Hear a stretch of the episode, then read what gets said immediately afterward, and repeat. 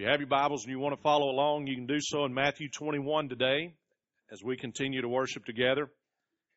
It's good to be back. Last Sunday morning I was caring for sick people, and uh, I appreciate your prayers. Thank God that I did not get sick, but uh, Zachary and I didn't get sick. The girls got sick, but boy, they were sick, let me tell you. I mean, they were sick. One point on uh, Saturday afternoon, Saturday evening, I told Zachary, I said, little buddy, I said, look, said, if daddy gets sick, you're all that's left. I said, can you handle it? He said, yeah, I'll be all right. We'll get you. I said, I can take care of you or something along those lines. I said, I believe you can. And you probably have to because from the looks of these girls, I don't think any of us are going to be standing up here very long if we get sick. So it was not a pleasant weekend. I missed you guys and, uh, I missed you guys for more reasons than you know, but, uh, but very thankful to be back. Very thankful for the privilege. You know, it is a great privilege to preach God's Word. Uh, it is a sacred trust that God gives us as pastors. Uh, and, uh, it is such a wonderful thing. I had a, uh, a mentor who told me one time, uh, he and his wife, I was sitting in their living room, they said, if you're called of God to do this, you'll never quit. If you're not called of God, you will. And if you can do anything else with your life, you should just plan and go and do so right now. Uh, and I thought, well, those are strange words, but I have learned over the years how true they really are because there are difficult times that come with the ministry, hard times, discouraging times, but God holds us and holds our feet to the fire, so to speak, and holds us close to His heart. And He puts that fire in our bones to preach the Word of God. And I'm so thankful for that and so thankful for this opportunity today. But especially on the Holy Week, the week of, of that we celebrate every year, uh, what Christ has done for us to redeem us. What a special privilege it is to preach uh, during a week such as this. And we look at this passage of Scripture that we come to this morning, and we are caught with a couple of things right away. Uh, one is is that Jesus is the King of Kings, and the second is that He is the Lord of Lords. Uh, we see that in verse three that He is Lord. Uh, this is a confession that is made that Jesus receives unto Himself and accepts. Uh, we see in, in Zachar, or, or in verse 5 rather, that it is very apparent, and Matthew's making it very clear here, that this moment is the fulfillment of Zechariah chapter 9. And Jesus is the King of Kings. He is the Lord of Lords, and He is the Messiah. He is the long awaited Messiah. He is the long awaited Savior of the world. What an exciting thing that is. Here He is walking into Jerusalem with his face resolute, as Scripture has taught us in the book of Luke. He had set his face upon that which was his to accomplish, the salvation of the world. And he began to take those steps into the city, knowing what awaited him there, knowing that this was the moment in which he would suffer, he would be crucified, and he would die for all of the sins of all of mankind, of all of time. They would all come upon him, and he would die for them there upon the cross. Does that excite you this morning? Does that move you this morning? I, I just want to start out this morning asking that question. Does it impact you? And how does it impact you? If you can hear those words and still be thinking about where you're going to eat lunch, something's wrong. Uh, if you can hear those words and sit there this morning and think, I wonder how long he's going to preach, something's wrong with you. Listen, this is the most exciting news that the world has ever seen, that the world has ever heard. Jesus is coming. He is walking into the city. And He is coming to take our sins away. He is coming to take the curse that was due us.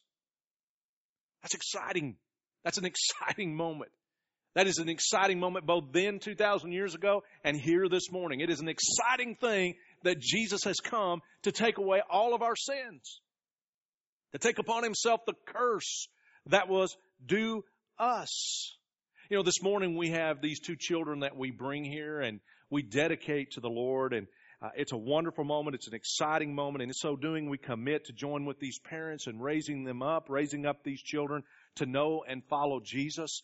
And, and herein lies the real importance because it's, uh, of the dedication itself. It's not just to give them the knowledge of the Lord, but to help them to come to a place where they make a commitment of their lives to the Lord. You see, this morning we need to understand this story about Jesus maybe in a new way than you've ever understood it before. It's more than just a story. It's more than just a moment in history. It's more than just knowledge. You see, my question to you this morning is the coming of Jesus a historical fact or is it a life changing event? There's a big difference between the two. You see, I would venture a guess that most of us here this morning, we, we understand that Jesus came. We understand the historical fact of his coming. Most people, or many people I should say nowadays, know the, the historical facts, the information that Jesus came. And, and a lot of people believe that they are Christians because they know a historical fact, something that happened in the past. Uh, just like you, you believe that, that George Washington crossed the Delaware, you understand that Jesus went to the cross and died on the cross for the sins of the world. You know these two facts. And there are a great many people that believe that they are Christians because they know a fact about the life of Jesus. That's not what makes you a Christian. And this morning, what I want us to look at in this story is, and I, want us all to ask this question, but not just ask the question of ourselves, but I want us to ask this question in relation to the people around us, your children, your grandchildren, your friends, your neighbors. Has the coming of Jesus on that day 2,000 years ago, that Palm Sunday that we celebrate every year, that celebration of His coming into Jerusalem, is, has the coming of Jesus, is it, is it just a historical fact or is it an event that has changed your life? Is the cross just a historical fact, something that you know about, or is it something that has genuinely changed you forever? And how do you know the difference?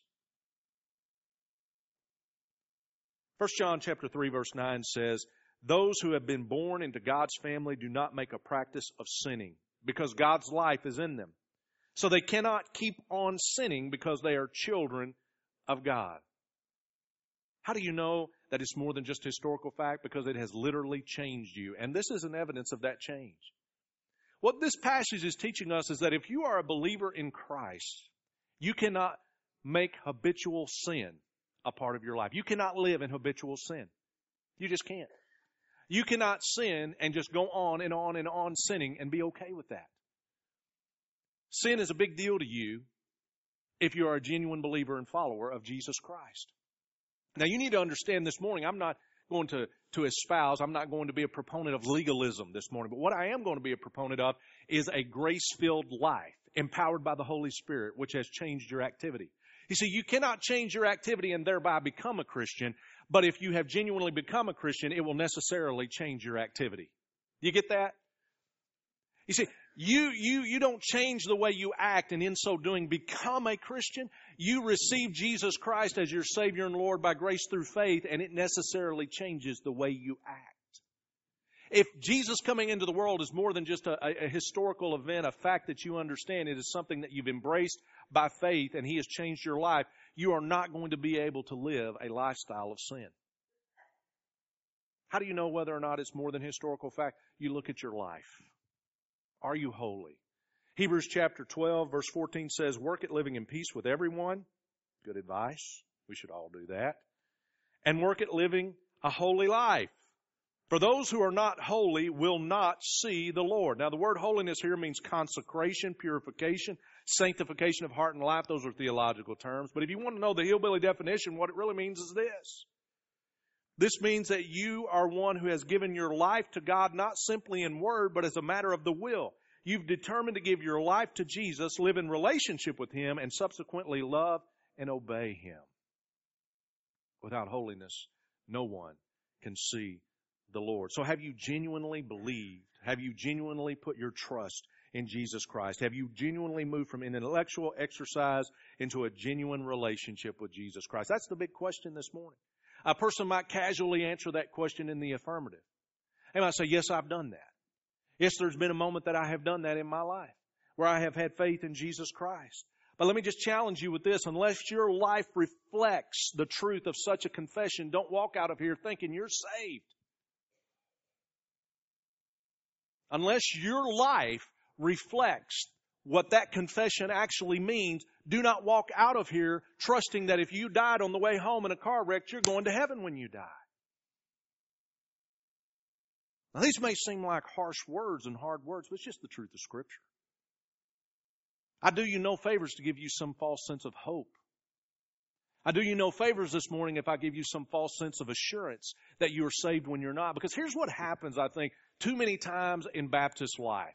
A child comes down to the altar at age 8, 9, 10 years old and, and wants to join the church, wants to be saved, wants to take the Lord's Supper, wants to be baptized. So we explain to them something of what it means to be saved. We pat them on the back. We baptize them. We put them in Sunday school class. They had no genuine understanding of what the decision really meant. And it becomes painfully obvious as they grow up. Because as they grow up, they have less and less concern for the things of the Lord. And they begin to live in greater and greater rebellion against God and His moral law. And it becomes very obvious by the time that they're teenagers, if not before then, that they had no idea what they were doing at eight or nine. But we point back to that moment in time when they walk the altar and say, well, at least we know they're saved. At least we know they're saved. And mommy and daddy, they comfort themselves because, well, there was that moment in time when they came to the altar and prayed and they were saved. But they didn't know what they were doing and they weren't genuinely saved. And so we give them a false assurance when they talk to us about their faith and feel conviction of any kind and feel doubts about their salvation. And we say, well, you remember, you did get saved. You just need to get right with the way you're living. But the reality is they never genuinely got saved.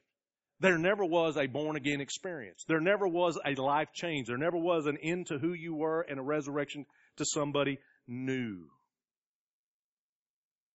You see, we have churches full of unregenerate members today because of experiences that people had at eight and nine who had no idea what they were doing, meant no nothing to them whatsoever spiritually in the grand scheme of things, and yet they they've been told that it did. How do you know you're saved? How do you know that these events that we read about this morning are more than historical facts that you've given intellectual assent to? Are you holy? Do you love Jesus? You know, the Apostle Paul said there are two kinds of sorrow in life. One is worldly sorrow and one is godly sorrow. Godly sorrow leads to repentance and salvation. Now, godly sorrow is I'm sorry that my sin, my thought, word, and deed that's contrary to the will of God has hurt the heart of a holy God who loves me and gave his son for my sins. I am sorry that I have hurt the heart of God. Worldly sorrow is just simply sorry it's wrong to do what's what I want to do. Or it's sorry that it got caught doing what was wrong. You see the difference? There's no real genuine sorrow leading to repentance and salvation in the worldly sorrow. Because that person doesn't care that they've hurt the heart of God. They're just sorry that they can't be their own God and declare right what they know is wrong. You see, do you have worldly sorrow or godly sorrow? Have you genuinely come to more than an intellectual assent to a set of facts and given your heart and life to Jesus Christ by faith? Believed and put trust in what you know to be true and given your life to Him? That's the real question here this morning.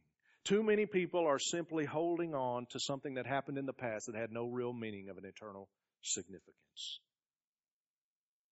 See, Jesus came into the world and He is God. And scripture says he set aside his glory and all the benefits of being God in a sense, all the, the benefits of that glory and the wonder of that glory to be born here on earth in a manger where there was no air conditioning or electricity, right? I mean, it was a whole lot harsher world than the one we grew up in. He set aside heaven, which is beyond any of our imagination, to be born there. Why? Because he loved us. And without the intervention of God, we were lost in our sin forever. We belittle that event if we make salvation nothing more than an event when we're eight years old that we give no real thought to for the rest of our life. If salvation is just simply coming to the altar and saying a, a pre prescribed prayer at age eight that we give no thought to the rest of our life, then salvation is cheap and the sacrifice of Christ is cheapened. You see, Jesus, He resolutely walked those steps 2,000 years ago as they put palm branches in front of him to go to a bloody, cruel cross that was due us. You see, we were born sinners, each of us. We are born with a sin nature because in the Garden of Eden, 2,000 years plus ago, all right, we're talking about six, 8,000 years ago, thousands and thousands of years ago, in that Garden of Eden, mankind chose to sin against God. We were born, or created rather, Adam and Eve were without a sin nature. There was no sin in their existence. They chose to rebel against God, but their sin was not the eating of an apple. Their sin was, I want to be my own God. I want to choose right and wrong. I want to be the one that determines what is right and what is wrong for me. I want to be the arbiter. I want to be the judge of morality. I want to be my own God, choose my own way. I want to be like God. And every child born since, through their father, is given a sin nature. We're born with it. We are born in rebellion against God. We are born with this curse of sin upon us. He said, Well, I'm a pretty good person, and I think at the end of things, God's going to look upon me with, with that in mind that I've, I've done more good than bad. I'm pretty good. And, and I think even though I was born with a sin nature, God's going to take me on into heaven. Well, let me ask you a question this morning. Have you ever in your life told a lie? What do we call someone who tells a lie? A liar. Have you ever stolen anything in your life, even something small like your little sister's candy? Yeah. What do we call someone who steals? A thief. Have you ever looked upon another person with lust in your heart? Scripture says if you look upon a person with lust, you've committed adultery in your heart. What do we call those people adulterers? Have you ever used the Lord's name in vain? Such a person is called a blasphemer. If you've done any of those things, even one of those things, one time in your life, you are tainted. You are imperfect. And none can see the Lord unless they are holy. By God's standard, you are broken and hopeless. And you cannot fix yourself because forever in time and all of eternity, you are stained with that sin. And we all know that we've committed more than just one. But God intervened in our hopeless situation by sending His Son Jesus Christ. And He died on the cross to pay the price for all of our sins. He took upon Himself the curse that was due us. Galatians chapter 3 verse 13 says, But Christ has rescued us from the curse pronounced by the law. How do I know I'm a sinner? Because I have seen and heard God's moral law and I know that I have violated it. Just as I pointed out to you a moment ago, we have all violated God's moral law and it pronounces us as sinners, broken, lost, and damned. Cursed. And it says here in Galatians 3:13 that Jesus Christ has rescued us from the curse pronounced by the law. When he was hung on the cross, he took upon himself the curse for our wrongdoing. For it is written in the scriptures, cursed is everyone who is hung on a tree. Jesus became sin for us. He became our sin. He became a curse for us. He became our curse. He took these things upon himself. He hung and he died there. He was born in a manger, lived a perfect life. He never had to die. He never had to certainly die a cruel death upon which he would become a curse hung on a tree for us. He did that for us. He chose to willingly do that to pay the price for our sins and to become a curse for us. Of course, we know the story doesn't end there because he rose from the dead. We'll get there next week. But this is what Jesus did for us. He resolutely set himself on the path, walking it, knowing that I'm going to become the curse for James Heffington, and I'm going to become James Heffington's sins. I'm going to take upon me all of his sins. I'm going to take on me the full weight of the curse due him. I am going to take upon me the, the complete and full and total wrath of God that is due James Heffington as I set myself to the cross. That's what I'm doing. And he did it for you too. You can put your name in there as well because he did it for all of us. So where are you this morning? Now, some people in this day and time, they, they question everything. Does God exist? Does He not exist? Is Jesus really God? Did He really come and do the things He said do? I could give you sermon after sermon after sermon, apologetic sermons to prove points. Okay, we don't check our brain at the door. You can think and be a Christian. And we can talk about that sometime if you have those questions. But taking those things as fact, let me just challenge you this morning. They have to be more than just facts. You can't just believe God exists. You can't just believe that Jesus Christ was His Son. You can't just believe that Jesus died on the cross for the sins of every person. You can't just believe that He took the curse of every human being upon Himself when He died there. You can't just believe that. You have to believe that. You have to trust that. You have to have faith, believe and trust in that, and give your life to Him. And if there's never come a moment when you've genuinely given your life to Him, you're lost. You're not saved. You still have your sin due your account. The curse is still upon you and the wrath of God rests upon you even in this moment. And I don't take any pleasure in telling you that. But you need to understand that you're lost so you can be saved. A man, a woman cannot be saved until they first admit, accept, and realize that they are lost. And my concern is, is that there are too many who are sitting in church thinking they're saved, living like hell, thinking just because they at one point said a prayer and were baptized that everything's taken care of in eternity. Listen, if you're really saved, your life has changed. If you're really saved, you have the Holy Spirit of God convicting you, changing you, moving you. You cannot be content with sin. You cannot be comfortable in sin. You cannot accept sin. You cannot walk in sin. I'm not saying that there'll never be a moment in time when you do sin, but you're not going to wallow in it. You're not going to accept it because you have a new passion and you have a new nature and you've been forgiven much and you know you've been forgiven much.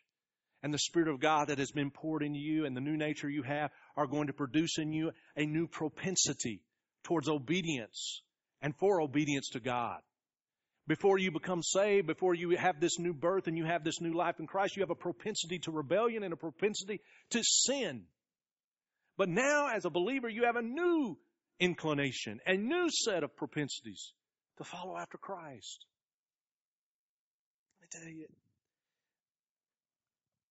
I could preach three and four sermons on this subject, on this passage of Scripture, and I'm going to spare you three and four this morning, okay? So just listen real good to one.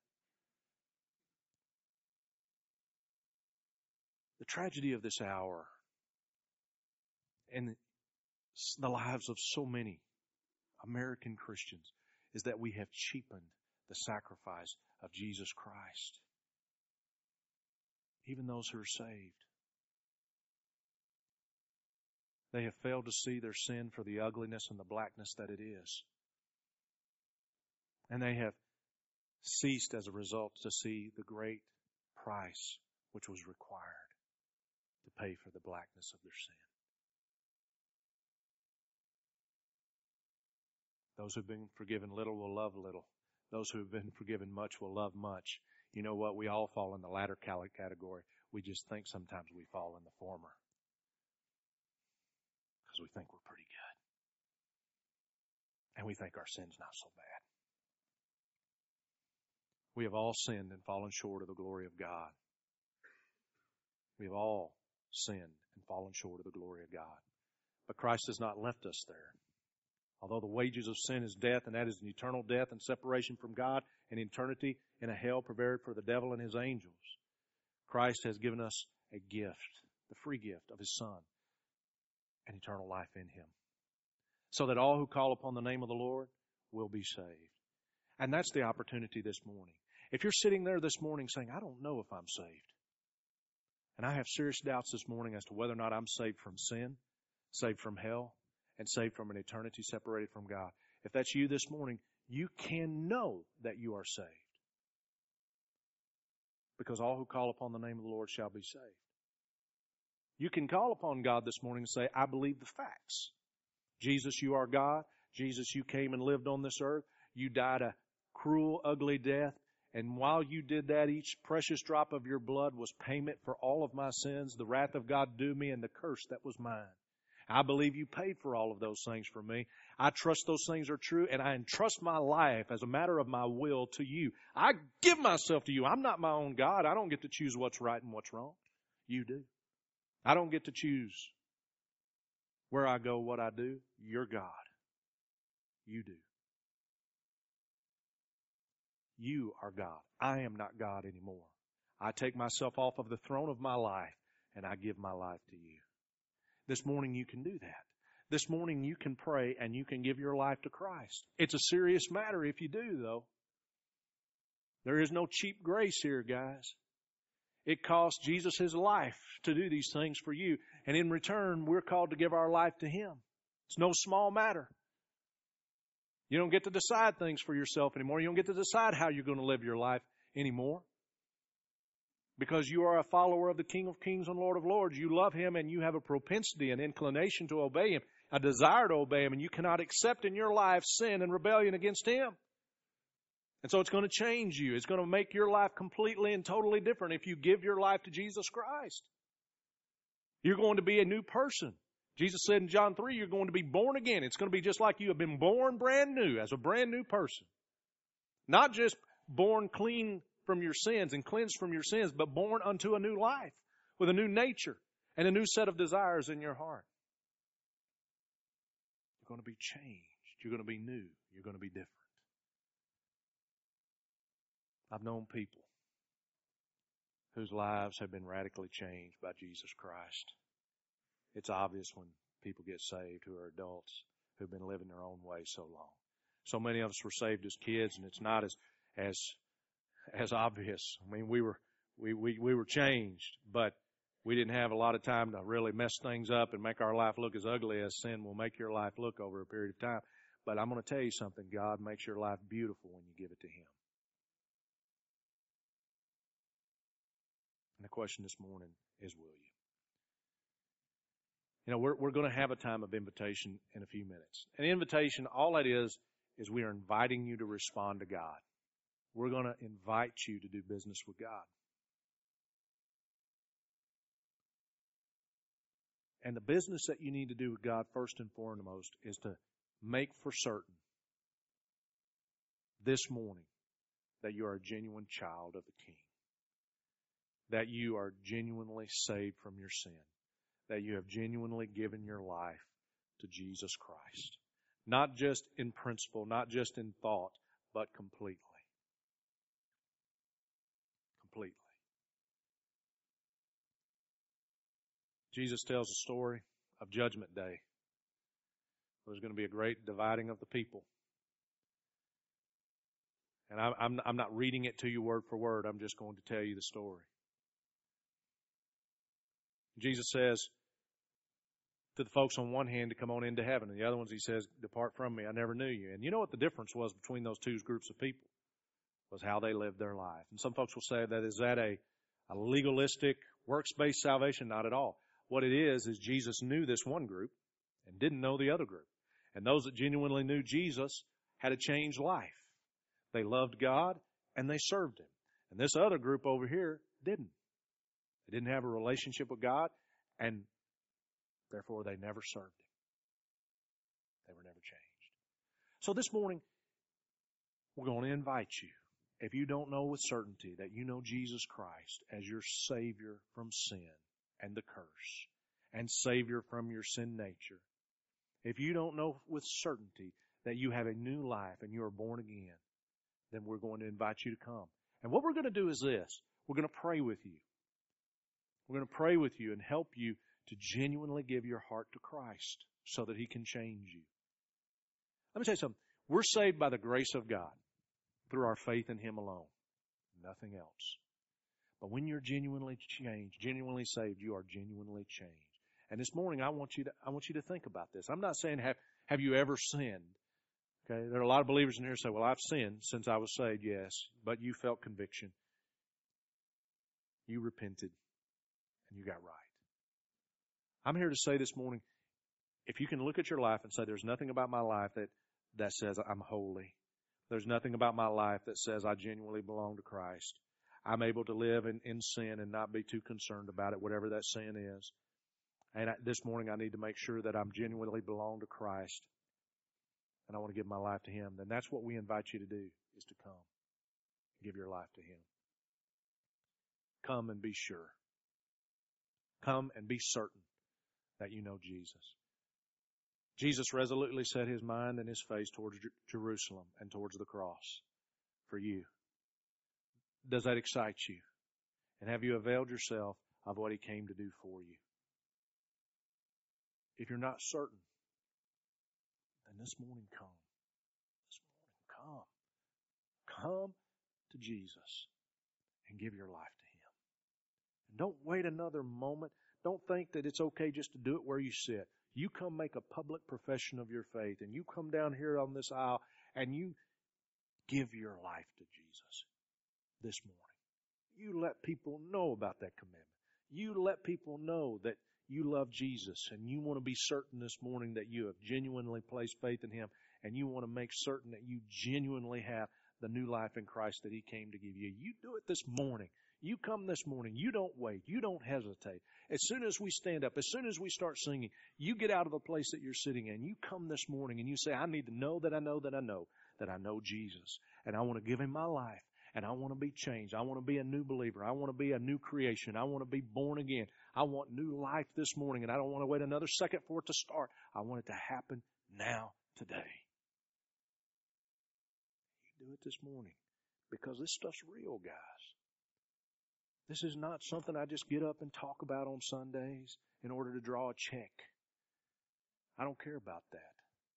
There's no amount of dollar that means anything to me compared to the rewards of eternity and what Christ has for all who follow Him. And I want you to partake of that. I want you to know that. I want you to follow Him. I want you to love Him. I want you to know Him. Let's bow together.